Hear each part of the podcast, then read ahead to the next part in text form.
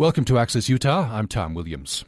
Education is our subject for today's program. We're talking about K through 12. This is the first of a, a proposed three-part uh, series of programs in the coming weeks on K through 12 education. Our jumping off point today is a proposal, uh, possibly uh, purposely provocative, from uh, Senator Aaron Osmond uh, to end compulsory education to uh, delete the law, which uh, uh, provides for uh, penalties for parents who do not uh, make their children go to school. That's got some uh, discussion going. We'll talk a bit about that, and then general what's going well and perhaps what needs improvement in K through 12. right now, we have with us Lily Eskelsen Garcia, who is vice president of the National Education Association. she is a sixth grade teacher from Utah and uh, began her career in education, interestingly, as a school lunch lady, became a kindergarten aide, and uh, then was encouraged by a teacher to go to college. She did that, became, uh, uh got her bachelor's at University of Utah, later on a uh, master's. She became Utah Teacher of the Year after teaching nine years, and uh, went on to become president of the Utah Education Association, ran for Congress in there and uh, has uh, served as president of Utah State Retirement System, president of Children at Risk Foundation, and currently, as I mentioned, is uh, vice president of Edu- National Education Association. Lily Eskelsen Garcia. Exhausted just listening to you my you've. You've done a lot. So I have been a busy girl. we're glad you have time to spend with us. Let me get your general reaction uh, to this proposal. Let me read you what uh, Senator Osmond said on uh, on the Senate side, I think the blog. Uh, he said, In a country founded on the principles of personal freedom and unalienable rights, no parent should be forced by the government to send their child to school under threat of fines and jail time. He goes on to say that uh, the way the public school system is now, it forces teachers to become, quote, surrogate parents, expected to do everything from behavioral counseling to provide adequate nutrition to teaching sex education. Some parents act as if the responsibility to educate and even care for their child is primarily the responsibility of the public school system. So the first part of that, in in general, um, end compulsory education, good idea or bad idea? Bad idea. Oh, bad idea. And you know, Senator Osmond, he has been um, someone that I, I want to give credit to. I want to say that um, when he uh, wants to um, uh, make some kind of, of effort in schools, he really has gone the extra mile to reach out and ask teachers, uh, ask our uh, our Utah Education Association folks um, what they think. Um, but no one is going to be um, looking at something like this and saying, "Now this will really help children." And if I think if he if he um, um, did more than you know uh, just kind of thinking about it all on his own.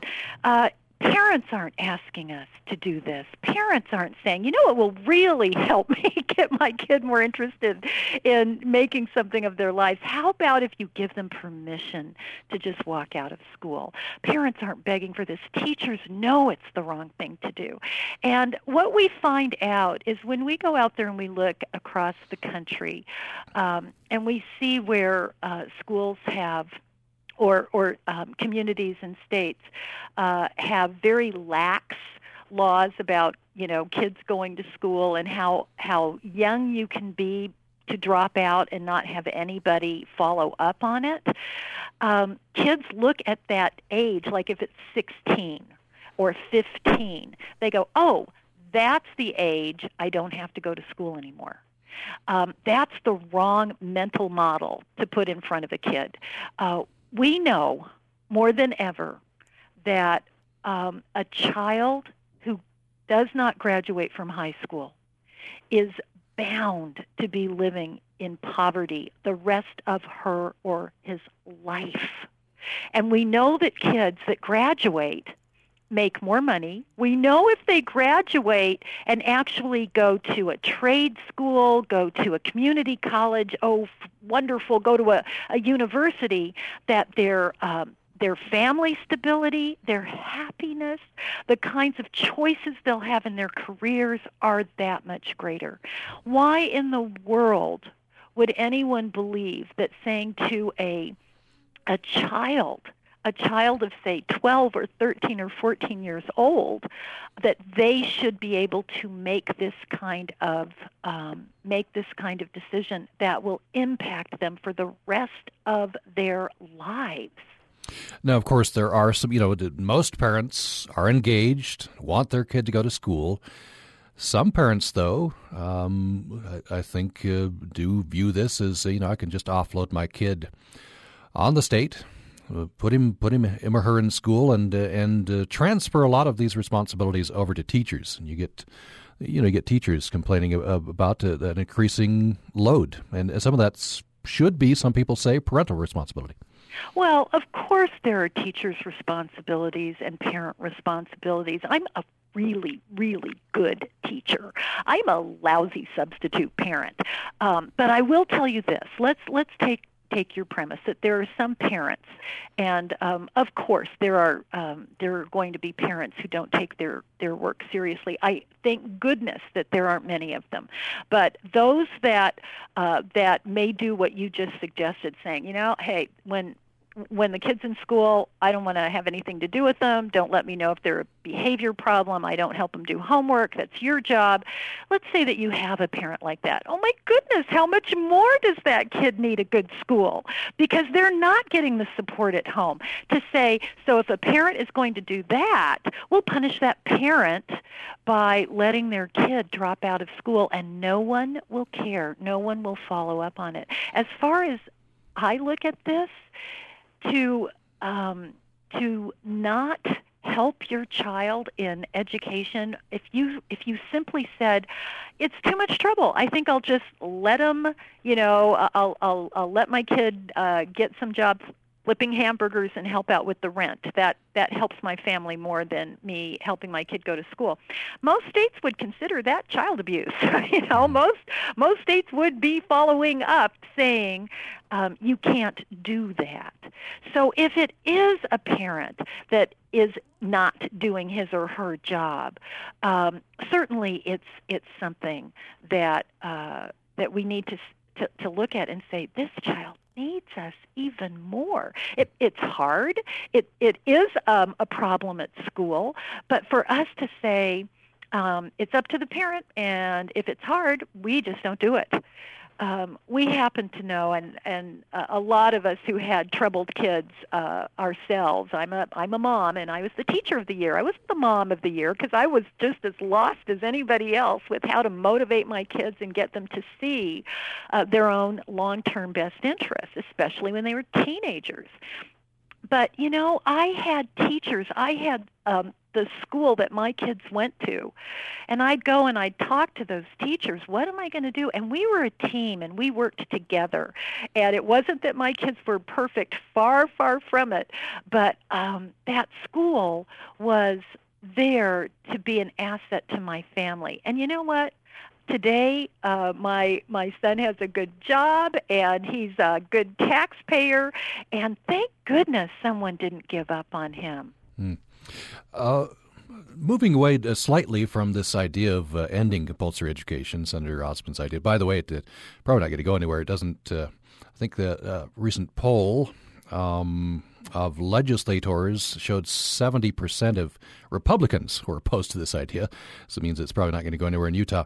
Um, interesting question of uh, Senator Osmond said he's trying to shine a light on this. One of his purposes is he wants to uh, to make it so that uh, schools emphasize achievement over attendance? Well, of course, who's not going to be, um, you know, in in uh, in favor of that? But his his solution doesn't do that.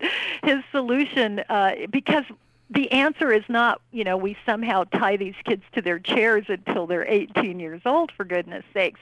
You have to have a meaningful education program for these kids. You've got, for all kids, for all kids. And that's the, I think that's the word, all, that, um, that I hear my teachers, my members of the National Education Association, uh, the Utah Education Association being our Utah affiliate, um, they're saying, you know what? This this system, uh, especially in a middle class suburb, um, it's it's working just fine for these kids who have involved parents and who whose parents have decent jobs so that they're not hungry and they can go to the doctor when they're sick. But oh my goodness, there are these kids out there that come to school with so many needs um, and and and disabilities and and mental issues and you name it. And we I taught at the homeless shelter and the Christmas box house, this wonderful, wonderful um, Christmas box house in in West Valley City, and uh, and I dealt with kids that didn't have parents. A lot of their parents had meth labs running in the kitchen and and were in jail and and and were in drug rehab. This was like the the most dysfunctional families you could even imagine. Their children were beautiful and their children deserved as much as anyone's children deserves. And so what we want, what we want is a system that can personalize the services, the wraparound services that these kids so desperately need so often. And sometimes it's a gifted and talented child that that is going to excel in music and it's and sports and is a technological wizard um, with all of the advantages that uh, that a child from a a family with a decent income and and concerned parents could hope for, and other times it's children who are just lost. They they're just looking for someone to show them the way. Um, so the senator's right that our kids are coming to school with more needs than they've ever had before. And what we're finding out now parents are on our side, business community uh, leaders are on our side when we say you've really done the wrong thing by focusing on things like test scores, standardized everything, teachers reading scripts instead of teaching kids to learn to love learning. And so we're doing wonderfully a 180 degree turnaround from that that kind of corporate factory school reform that people thought uh, was going to be like our salvation and and we're saying if you want to engage these kids, especially these at risk kids who are thinking there's nothing in school that they want, what we are talking about is really turning those schools into places that kids want to be, that parents are excited to have them there. And we're seeing school district after school district, uh, building after building, say, you know what, we're not going to let that testing um, uh, tail wag the dog anymore. We are here to care about the whole child and to make learning something that's fun and interesting and leads to something that will be meaningful in their lives.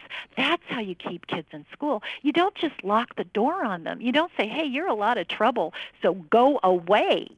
A kid that is turned away from a school is bound to be a burden on society in a thousand different really bad ways. And we'll be building prisons if we don't build our schools correctly. It seems though there's a still appetite among conservative circles for testing. They say there there has to be accountability. Um, you're you're saying we should go away from that? Should we repeal No Child Left Behind? What uh, what are you advocating? Oh, No Child Left Behind uh, we got to leave that behind. That that that there is. I can't find a person. I can't even find a, a, a politician that will stand up and say, "Hey, that was a good idea. Let's label kids by one standardized test score we give them once a year. Let's label their teachers and their schools and their communities by that." What? And and by the way, teachers invented tests. Where we make report cards out um, all the time. We've never been afraid of assessing and measuring our students' progress. But the kind of things that they've been talking about are commercial standardized tests that, you know, you can you there's a big industry out there that sells a lot of expensive testing material and prep material and training material. And the only thing they do is teach kids to be better test guessers. And kids are totally turned off by that. They see it for what it is. Teachers are demoralized because they see that um, they're not being able to uh, show their kids um, how to be creative how to be thoughtful how to how to think and not be gullible. You know to ask probing probing questions. I mean, you're you're um, a radio station that is built around people who are not afraid to think and who want to hear both sides of an issue. I hope you have someone on your program that has a different point of view than I have. I would love to debate that. That's a wonderful, wonderful way to learn. I want kids who who can actually listen to two people on different sides of an issue and say, you know what, this person showed me evidence about something, and this person was just, you know, using a lot of fancy words. I want all of that. You get none of it on a commercial standardized test. So one of the things that we have been looking for is a better way to measure our students' success because whenever anyone else talks about it, they'll say you're afraid of measuring success, and all they have is this, this commercial standardized test, which doesn't do what most people think it does. It has a number, and so it's very um, simple, and we love simple answers. Uh, those kids are very complicated human beings, as any human being is. So, yes, uh, teachers, uh, professionals are going to reject something that says you give these kids a commercial standardized test, and that's all we need to know about them. There's a whole lot more we need to know. How how then best to measure students' progress, which after all is uh, that's that's a measure of how well teachers are doing. Do you know there are schools out there right now, um, and I've been um, giving speeches all over the country on how it's very easy for someone like me to say, here's what's wrong with commercial standardized tests. Here's what's wrong with, you know, you just um, um, give teachers raises based on whether or not their kids scores went up or down. But none of that moves us in the right direction, just to be able to say the obvious and why something's a bad idea. And I've been challenging my, um, my members of the association. We have over 3 million really hardworking educators that belong to the NEA in every single state, in nearly every single community. And so I've said, we have to do something better. And maybe we have to do it without passing a law. Maybe we have to do it without anyone's permission. Some of the best ideas I ever got as a teacher, I didn't need anyone's permission to do it. It was just a great idea because the kids were going to get all excited about um, putting on a blood drive and writing press releases and doing an advertising campaign to get their parents to roll up their sleeves. And I could do reading and writing and math and everything based on something that was really exciting for the kids. So I've challenged my own members, what are your ideas? What can you do without anyone's permission? And especially, I want you to tell me how we'll measure student success because all anyone else comes up with is a standardized test score there are some amazing things going on out there. And there are uh, teachers in schools all over this country who are saying, we came up, we got to give the test and we'll give the test, but we're not going to spend one more second on that test than we have to. We're not going to prep for it. We're not going to spend money on it. We're not going to spend time on, um, on getting ready for it. We will give the test and we will spend all of our time actually teaching and they said, but we're going to measure things like uh, surveying the parents. Are your kids doing their homework? Um, are they talking about school? Uh, we're going to do things like um, measuring uh, kids turning their homework in. We're going to measure how they're doing on weekly tests, on monthly tests, on things that tell us whether or not they got it or whether or not we have to reteach something. Um, we're collaborating like crazy. We've got math teachers working with the art teachers on things like geometry lessons. Uh, they can't wait to come and tell me the kinds of things that they are measuring. And they said, we can tell within a day or two of a lesson who didn't get it and what we have to reteach. It is not a simple single number. It doesn't come out that way. If I were to ask you to judge yourself in your profession um, as a radio show host, and I was to say, just give me one single number on your employee evaluation. You can't do that in a fair way. You can't do that in a meaningful way. So what we're doing is we're asking our own uh, teachers and the support staff in those buildings um, come up with a way that you could sit down with a parent and you could really show them individually and personally how their child is progressing. And for they're going to do the standardized test, they'll do the standardized test, but don't let that get in your way of actually teaching. Hmm. Just have a, a, few minutes left with uh, Lily Eskelsen Garcia. She is vice president of the uh, National Education Association. I want to close by uh, asking, uh, maybe looking out there, there. I'm sure you've you worked with teachers in schools where things are obviously working well. Maybe give me one or two or three examples of some best practices. I was able to visit a remarkable junior high, uh, West uh, West Side Junior High in Waterbury, Connecticut, uh, where their local president of their association said, Lily, you asked us where we could really make a difference. You have to come out and see what these folks are doing. And I walked in four years ago, this school was failing on every level you could think of, and not just test scores. Fights, absentees, every teacher would put in for a transfer. Nobody wanted to work there. Um, if you worked there, it had a reputation that you couldn't get a job anywhere else. It was awful. And so I walk into this school not knowing what to expect and they had the faculty, the principal, some parents, some kids, the school secretary, the the custodian. I mean, everybody who was part of that school community was sitting in a room dying to brag about what had happened. And I said, "Okay, so where where's the secret sauce? How do I pass this around?" They said, "You know, we we had really given up on ourselves. And their local university the university of connecticut said we're doing some studies here. We don't have a lot of money to give you. We don't have new computers to give you. We don't but but if you will give us some after school time to sit down we are going to measure some things. How parents feel about you how students feel about school how you feel about each other.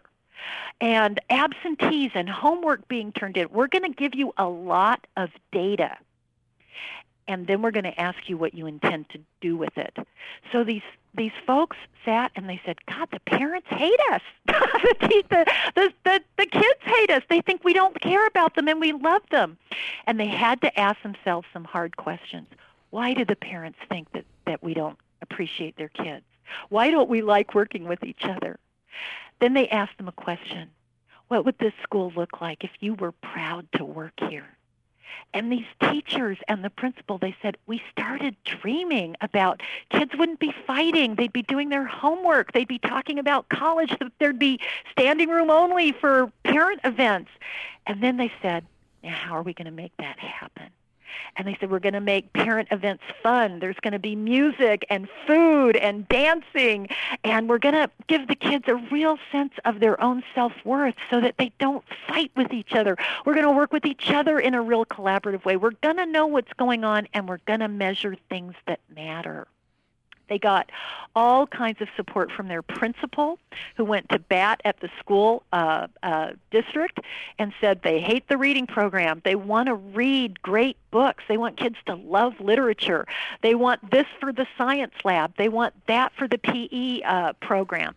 And um, without a lot of money, this school started to plan what it would look like if they were proud to work there I talked to one of the parents who had had several kids come through that school. And I said, What was it like four years ago? And she rolled her eyes and said, Oh, you couldn't get me to walk through this door. I said, What is it like now? And she pointed to the wall and she said, I own these bricks. This is my school. That's what I want for every single school in this country. Whether you're in a poor community or the richest community, you want to own those bricks. You want to love your school. You the, the teachers there want to love working there. It can happen. And these folks kind of hit bottom before it happened. We're going to go out there, the National Education Association, and we are going to share these ideas with our members, some of them who are so depressed they don't want to teach anymore. They don't feel like they're being allowed to teach anymore. So for our back to school, we are telling people be rebels. And it doesn't mean with a picket sign. It means be a rebel and do something without anyone's permission. And it's all going to be built around something better for that whole blessed child. Mm. Finally, what um, maybe I should have reversed this. I don't want to end on a down note, but uh, I'm I'm wondering maybe the top three problems that you're that you're concerned about, you're seeking fixes to in K through 12 education. Oh, I, I think right now the insanity of of the over testing and pretending that these tests measure things that they don't measure, and you're changing all kinds of things because you have bad information on a bad test that was never designed to do the things that you're trying to do with it. That's number one. We've got to get rid of that. The second thing is we've got to get rid of this belief that somehow there's a magic pill and it's all about standardization. That if you can hand um, a, a, a script to a teacher and just have this teacher read a script about how to love math or how to love reading. Um, there is no script. You have to have these incredibly dedicated, talented, passionate educators who want to be there, who are well trained and well prepared to design something very personal for each and every child. That is huge. And I think the third thing is we have to restructure our schools so that they aren't what they were when I taught for 20 years. We were all in our little boxes and we closed the door. I didn't know what Miss Veach was doing across the hall, but it sounded like her class was having a ball doing the Shakespeare play. We have to open up those those schools so that teachers, principals, the support staff are collaborating instead of just this isolated. Um, um, lonely world of if if a miracle happens in my class, no one knows, and if something horrible happens, I don't have anybody to turn to for help. We have to turn education into a collaborative um, um, uh, profession, and it hasn't been that. Uh, where it is collaborative, you see the difference. We've been talking with Lily Eskelsen Garcia, Vice President of the National Education Association, former sixth grade teacher in Utah, former President of the Utah Education Association, former Utah Teacher of the Year. Thank you so much. Thank you. I appreciate it. Coming up, uh, following a break, we're going to continue this discussion with Ray Reutzel. He's distinguished professor in the USU Emma Eccles Jones College of Education and Human Services. He uh, he prepares teachers uh, to go out there. We're going to be talking about this idea of uh, disengagement of a growing number of parents who view school as just a, a glorified uh, day long daycare. And uh, Senator uh, Aaron Osmond has uh, recently proposed that we end compulsory education in Utah to try to address that problem. We're asking you uh, what uh, are what is working well in your child's school? What is not working well that you would like to fix? Uh, what about this idea of disengagement of parents? What's the proper role of public schools, and what's the proper role of, uh, teachers? And uh, you think that should be shifted? The number is 1 800 826 1495, 1 800 826 1495, or you can reach us by email at upraccess at gmail.com. More with Ray Reutzel following this break. Before summer ends, now's a good time to donate the vehicle you no longer need to Utah Public Radio. Donating is easy by calling 877 877 7501 or donating securely online at upr.org. Trade your car, truck, motorcycle, or RV for the quality programming that UPR provides. You may even qualify for a tax deduction. Call 877 877 7501 or donate securely online at upr.org.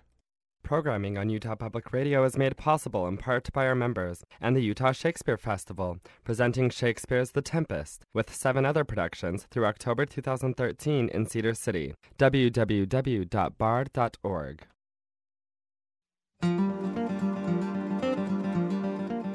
You're listening to Access Utah. I'm Tom Williams, and uh, we heard in the first half of the program from Lily Eskelsen Garcia, Vice President of the National Education Association. Now we bring in Ray Reutzel, who's Distinguished Professor and Director of Early Childhood uh, uh, Center at the USU Emma Eccles Jones College of Education and Human Services. Our jumping off point for this discussion is State Senator Aaron Osmond's recent proposal to end compulsory education in Utah. His concern is that uh, a growing number of parents are disengaging their child's education, even their child's care. It's an opportunity to drop kids off and have teachers take care of everything from Senator Osmond's words, uh, providing adequate nutrition, teaching sex education, behavioral counseling, an increased load on the schools. And so we're asking you, what's working well in your child's school? What isn't working well, what fixes would you like to see, and what where do you stand on this uh, division between the role of schools, teachers, and the role of parents? The number is 1 800 826 1495, 1 800 826 1495 or the email is upraccess at gmail.com, upraccess at gmail.com. Professor Reutzel, welcome to the program. Thank you. It's nice to be here. So uh, let's get your reaction to Senator Osmond's uh, proposal. This may be purposely provocative. I suspect that it is, uh, knowing Senator Osmond.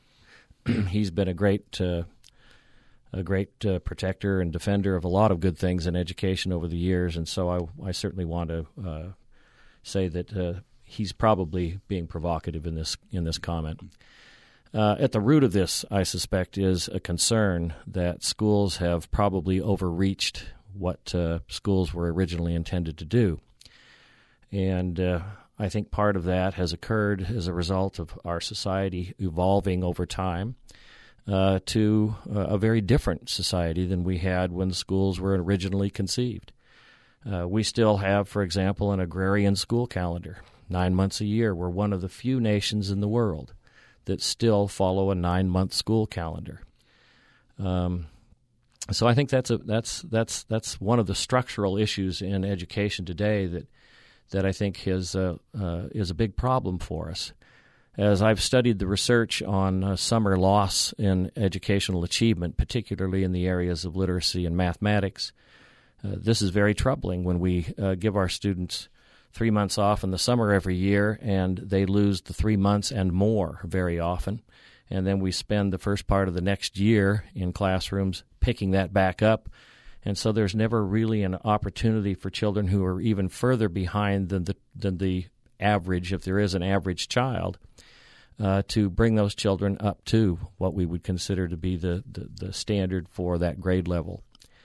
So um, our society's changed in some other ways that. Uh, uh, we've seen uh, the Brookings Institute has uh, recently released some information about the fact that one of the real uh, detrimental effects that has occurred in our society for whatever the reasons are in the last 50 years is the disintegration of the family. And uh, and we see we see that particularly uh, impacting families of children in poverty. Uh, we have a lot of single parent families, mainly mothers, who live in poverty and have for some now many generations. And this is very, very hard on children.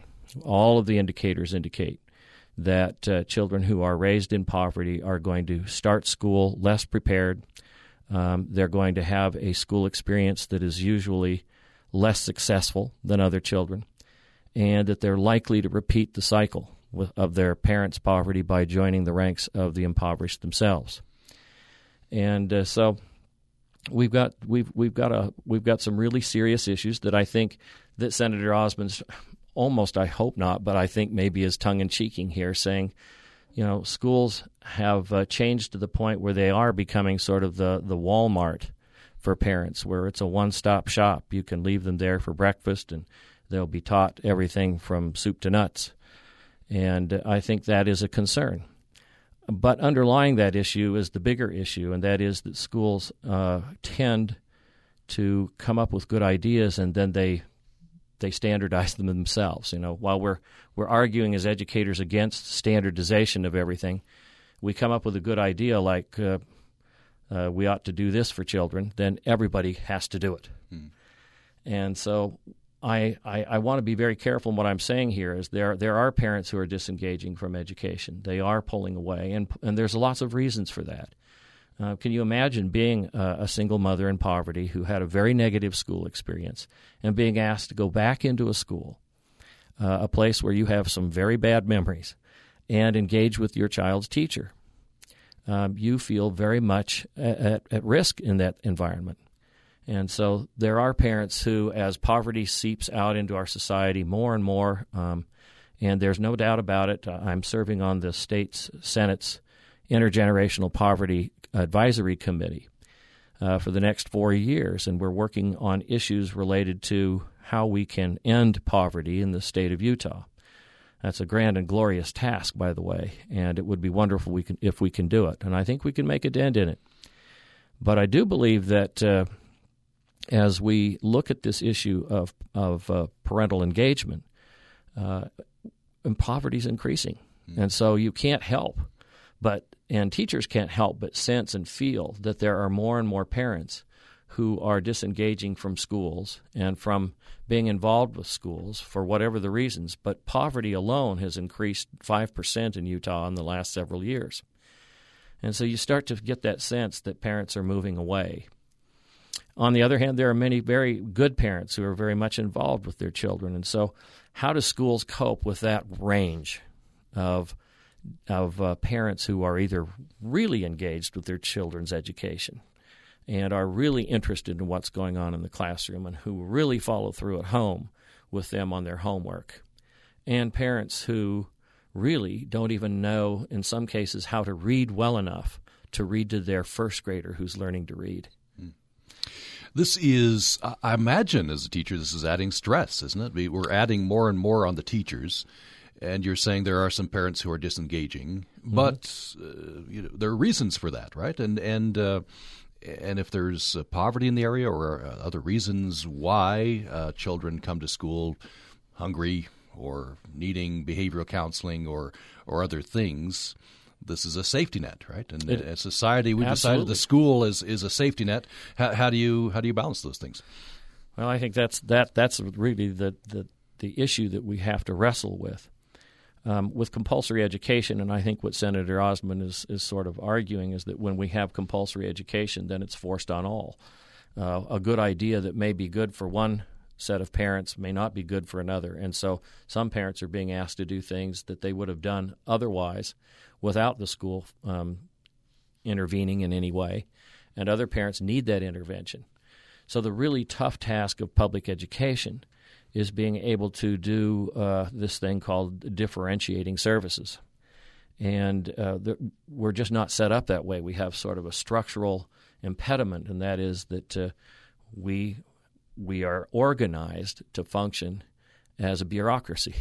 I hate to put it that bluntly, but and schools unfortunately have bureaucratic tendencies to overreach sometimes, and um, parents then, when they feel that overreaching, begin to say, "Well, if they're going to do that, then I don't have to," and so it's a it's a vicious cycle, and it's one that that deserves real discussion in the state, how we are going to provide for the needs of children who come to school extremely needy, uh, very much at risk, um, and how we can also um, not compel parents who are providing all those things already to um, do that also, in and in addition to what the school's wanting them to do. Mm. And so, this whole idea of of uh, differentiating services is going to be a big issue in the in the years ahead. Uh, I'll take, for example, one issue in the state right now that's a big one is is what's the value of pre-K education? And of course, uh, the the research is coming in on that, and uh, we have a what typically happens in education research a mix of results.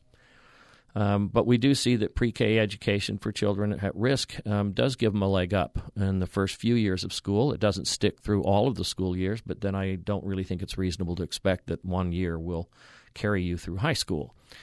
Um, but it does tend to give children a leg up in kindergarten, first, second grade, and then the, the effects start to dissipate as we move into third and fourth, and pretty soon you can't find those effects of uh, pre K education for at risk kids.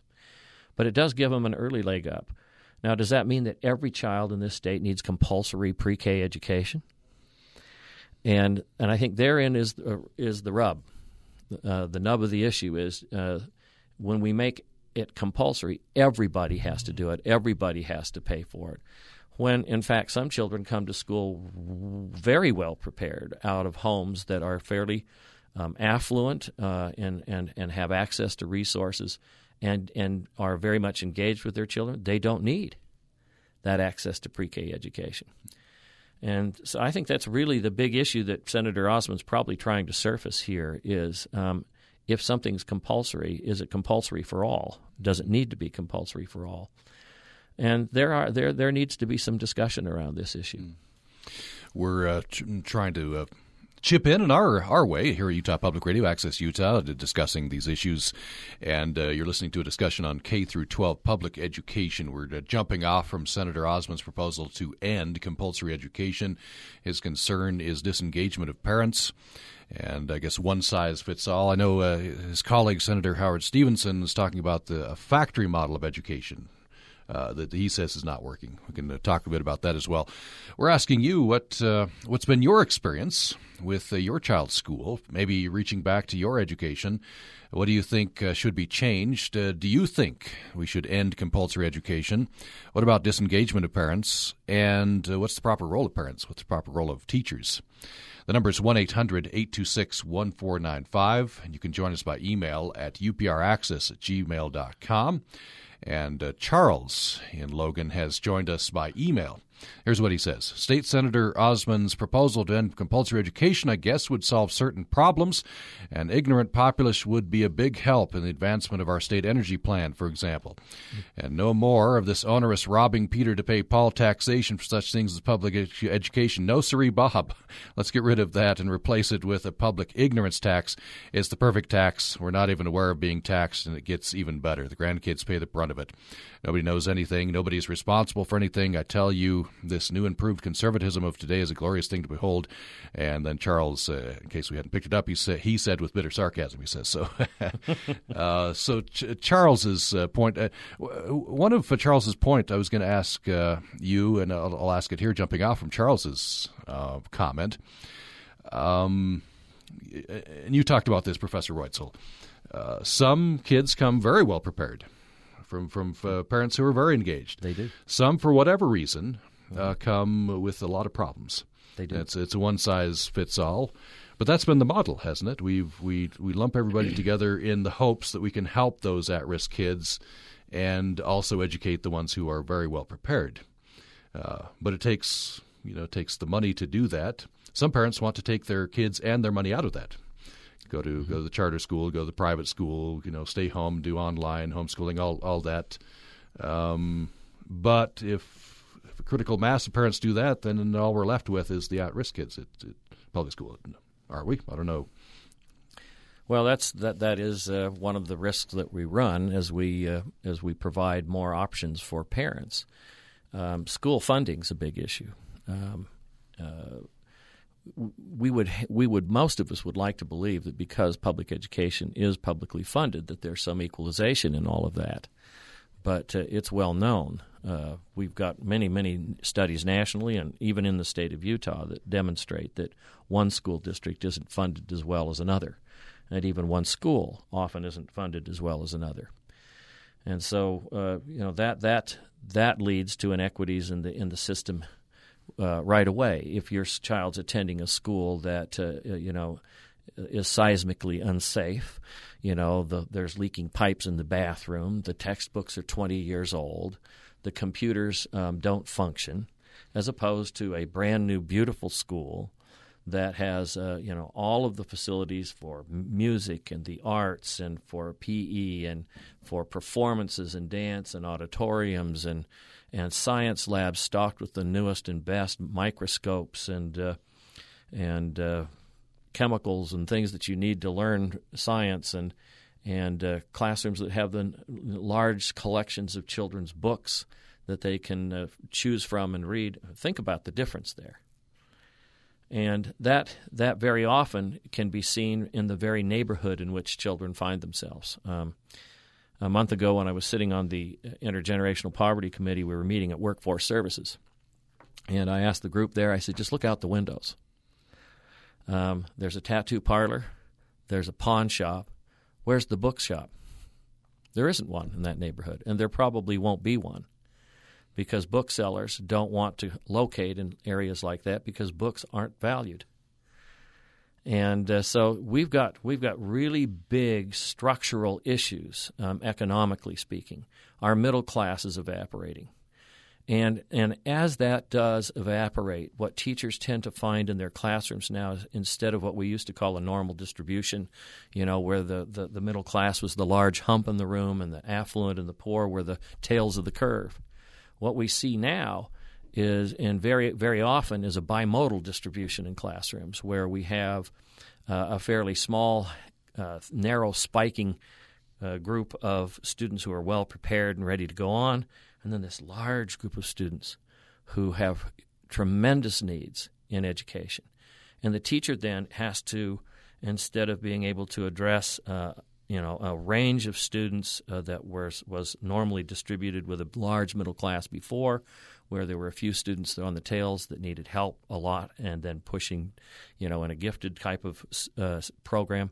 Now what we see is a very small group of students who need to be pushed, and a very large group of students who need to be brought two and three years uh, forward from where they are because they entered school so far behind the uh, what was once expected and is still being expected uh, in, in, to be internationally and even nationally competitive. And so, I, I I feel for teachers. Their world has changed immensely in the classroom. And uh, but I don't believe that ending compulsory education is the solution to that problem. What is needed is for us to have discussions and deliberations and debates even about how we can restructure schooling in our country so that it meets the needs of our population in our time and not just continue to push forward with a model of schooling that has been in place for centuries and was intended for a farming population 200 years ago that would take the summers off so that they could help with planting and taking care of the crops and harvesting the crops and then going to school in the winter when there was nothing to do that the family depended upon. I mean, it's very clear that that model is out of sync with, with our world and the way we live our lives and out of sync um, with the rest of the world where students are attending school instead of 180 days a year, they're going 240 days a year. And um, teachers are not being expected to um, plan for this new and wide um, variety in classrooms that they have to address uh, with no planning time. Where in other countries, they have more days to teach and they have less time in front of the children so they can plan more appropriately to meet the needs of students in their classrooms. And so we need a longer school year. There's no doubt about that. If we're going to be, continue to be uh, competitive internationally with uh, other schools and developed nations, um, we really need to have teachers be on the job uh, probably 11 months a year. Uh, with time built into their day to do the kind of instructional planning that will lead to passionate, informed, knowledgeable teaching. Instead of just trying to get through the day with meet all of these sundry needs and having you know 15 minutes here 10 minutes there to to plan their lessons. Uh, having been a school teacher the the myth of 3 months off is a myth. Mm. most classroom teachers who are passionate and care about what they're doing in the classroom don't take the summers off they go to school they take workshops they take all kinds of learning experiences they're planning their lessons all summer they're taking their whole summer without really compensation to plan for these children's education they're going to meet the next year. And, and, and then not having enough funding to even buy classroom supplies. My wife was a teacher. She has recently gone back for her master's degree, but she, she was constantly you know, needing to supplement the the supply budget of the classroom with her own money. Uh, I remember one time I told her, I said, "Oh, you need to get these clean slates for the kids for choral response in the classroom." And she says, "Do you know a donor?" Hmm. And she looked right at me, and of course, the, the, implication was, mm-hmm. "You can do this. Yeah, you were the donor. You're the yeah. donor." but those are those are some really really big issues, and I, I, I, think that Senator Osmond has brought this up, and I think it's a it will provoke some very interesting conversation hmm. around mm-hmm. around our schools and what we need to do in the state of Utah to kind of bring our schools into the 21st century. Um, we teachers and and uh, and I'm probably as bad as anybody, but um, teachers need to know more about how to integrate digital technologies into their teaching. They need to have those in their classroom. uh, they can't do that if they don't have them in the first place, and that takes an enormous amount of money um, for children who come into classrooms to know to have access to uh, computers, tablets uh, of various makers, you know, iPads, iPods, um, because there's so much that can be delivered um, to children individually um, using these technologies that will meet needs, hmm. meet the diverse needs in our classrooms. Here's another email. We'll fit this in. We just have a couple minutes left. Uh, this is from Landon. I'd like to hear about the goal to end poverty. Seems like nobody is talking about raising the minimum wage to a living wage. Utah seems to take more pride in attracting businesses that want cheaper labor costs to the state than they are uh, than they care about education. It's my opinion that a living wage will do more to strengthen families and fix many problems in education at the same time. That's uh, Landon. Interesting question. I, I wanted to follow up on that as well. Well, it's it's obvious that uh, uh, people need to be paid a, a wage that will allow them uh, to uh, to live. Now, how we define what is a livable wage is the point of contention.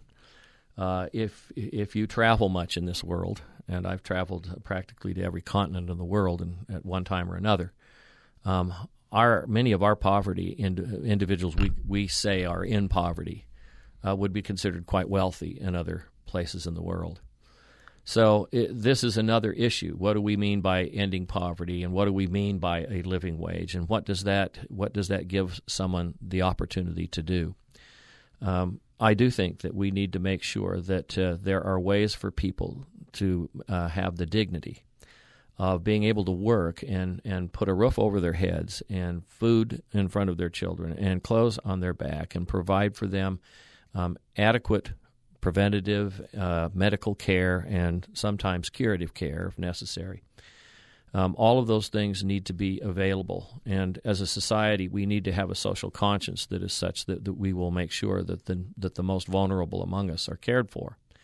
On the other hand, um, there's always the, the, the comment that Benjamin Franklin made years ago, and that is poverty ought to be uncomfortable enough that no one wants to stay in it. And so that's the tension that comes up around this issue. And uh, both sides have a piece of uh, of the pie, so to speak, a piece of the truth, and these ha- these things have to be talked through and deliberated and and carefully uh, administered. And bureaucracies don't tend to do that real mm-hmm. well. So the closer you can move it to the families and to the people, the, the, the better it'll be. We just have literally a minute and a half. We want to fit in. Uh, I think it's is it Dan and Hiram. Jan. Oh, Jan, sorry. Uh, go ahead with your with your comment quickly. Um, I just wanted to comment on the nine month school year. Um, as a mother, I see that my kids have a lot of stress when they're in school because of all the demands and activities, and I think that the summer vacation is important for children because they spend time with their families. You take vacations that you can't do during the school year because they can't miss school. You know, it's hard for older kids when they miss school. They get to work in the yard. They need the opportunity to have summer jobs. I just see that there are so many things that kids need to learn outside of the schoolroom. And if we have school all year round, then they're not going to learn those things. Thanks, Jen. Uh, 30 seconds, literally, uh, Professor Hood. well, she has a good point. Um, on the uh, many of the schools around the world that go 11 months a year uh, tend to go a little bit shorter in the day. They also do have a, a time, a month usually, uh, that the that uh, schools are not in session, so that families can get in the kinds of things like family vacations and family events and and so forth. Uh, but but in our world today, um, three months is excessive, and it's it's really uh, it's really harming our children's ability to compete with the rest of the world and and maybe the rest of the world is wrong and Jan's got it right um, but um, our children do have to live in the world that they that uh, has a competitive edge over our students. We'll have to leave it there. Thanks for listening.